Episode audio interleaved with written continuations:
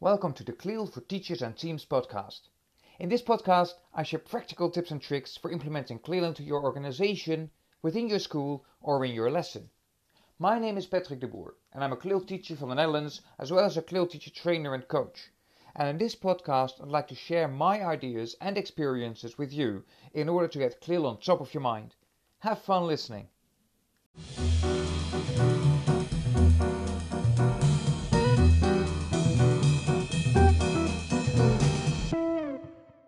Welcome to this new episode of the CLIL for Teachers and Teams podcast. Um, you might hear that it sounds different from other uh, compared to other episodes, and the reason for that is simple. Um, I have a new microphone, and I want to keep using this one from now on to make sure that the quality of um, the podcast episodes is always the same and and and has a good standard. Um, so let me know what you think of the audio quality from from, from well from before, and if indeed um, you think this decision to get a new microphone is a good one. But enough about me. Um, let me start with sharing what this episode is all about. Now, the reason that I recorded this episode is because I want to talk with you about what CLIL is. You might think, well, you're, you know, almost at episode 20. Why do you start talking about what CLIL is now? Now, the reason, well, there's a couple of reasons for that.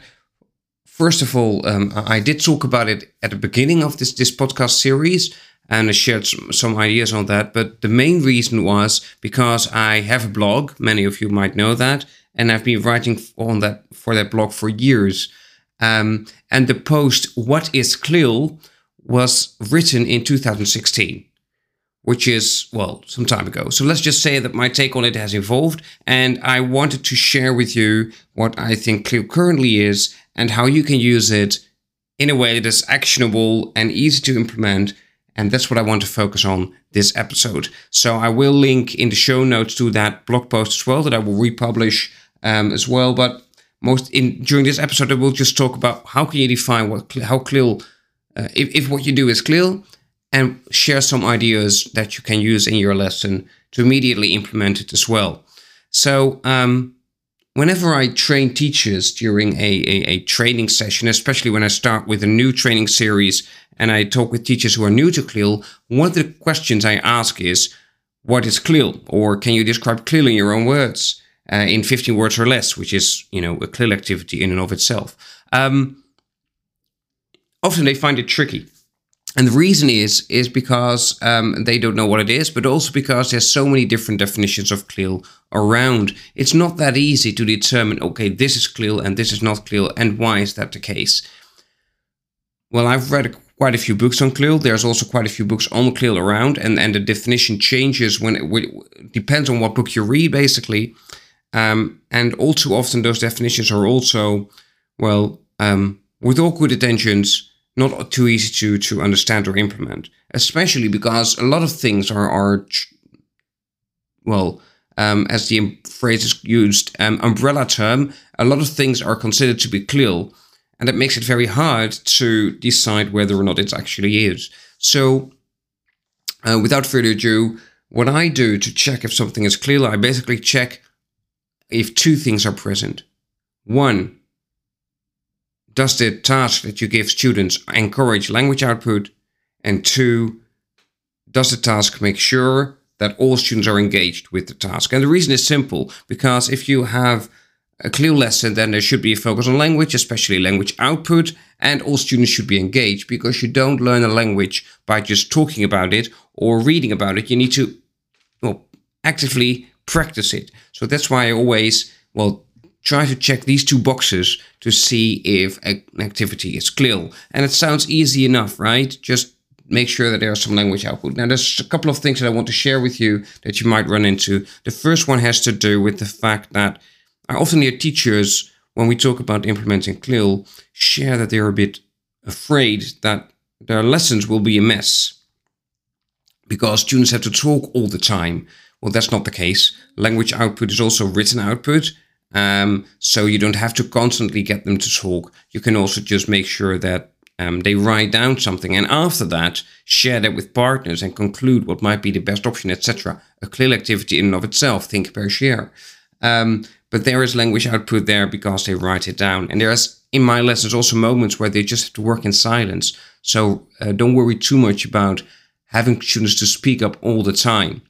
Um, the same goes for that constantly engaged part. It sounds tricky, maybe, because you might not always have all students to be engaged, but it's doable if you just give them all a specific task to do and then randomly assign someone to answer the question or complete the task or share what they did instead of asking students to raise their hands. You know, it can be those small tweaks that already make it more clear.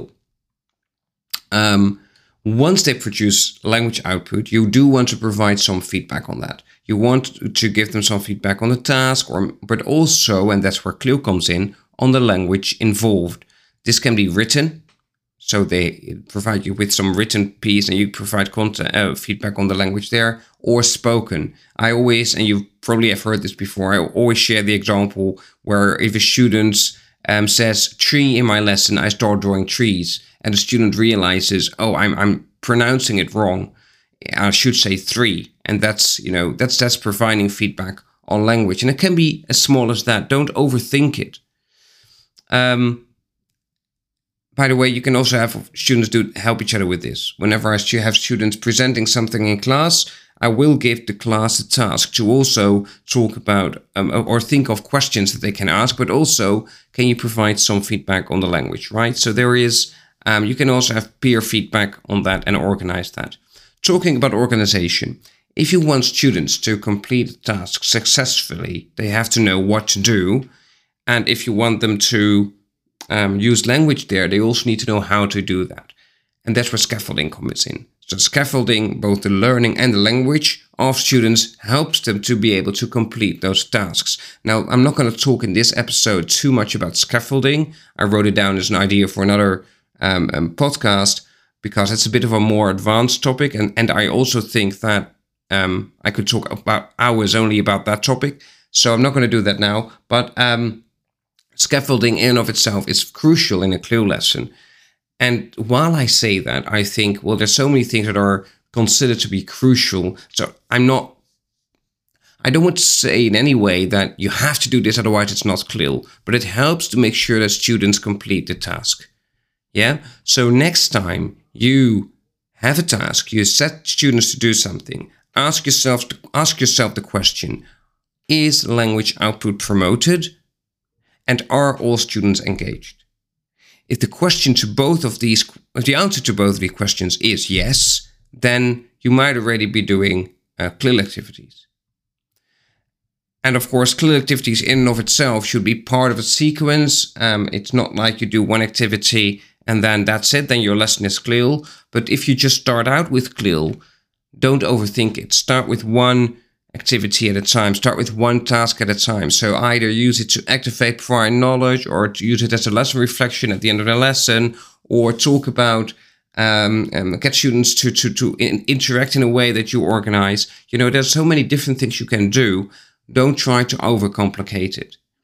And even with simple things like getting students to do to work on their homework, you can even clarify that by saying, well, you now get 10 minutes to work on your homework. And after those 10 minutes, you get one more minute to think about how you're going to explain this task. And then I'm going to ask someone to explain that task to everyone, right? So then they all have to think about how am I going to do that. And after 10 minutes, they have to have done something because they might have to explain something they didn't do before. Obviously, I will select a homework problem that I know most of them have finished.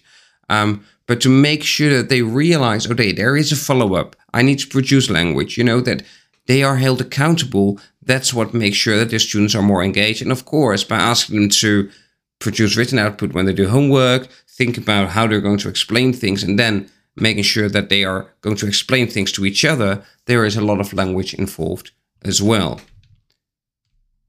What do you think of this? Does this make sense? Does this, um, if you look at it clearly from that perspective, so basically answering those two questions, does it help you to make sure that CLIL works? Now, I am going to publish um, a, a, new free video training, which which I will call the CLIL Crash Course, um, which I will publish soon. And especially if you're just starting out with teaching CLIL, or if you know someone who's going to start out with, with teaching CLIL, this might be an interesting free video training um, to follow Um, I will publish it somewhere over the course of the next couple of weeks, but obviously I will share that as well on my website um, and on the socials. So that might be an interesting thing to look at if you are new to CLIL and you don't really know how to tackle implementing CLIL in your lesson. Have a look at that free training, the CLIL crash course, which will be available soon. Um, that's it for today.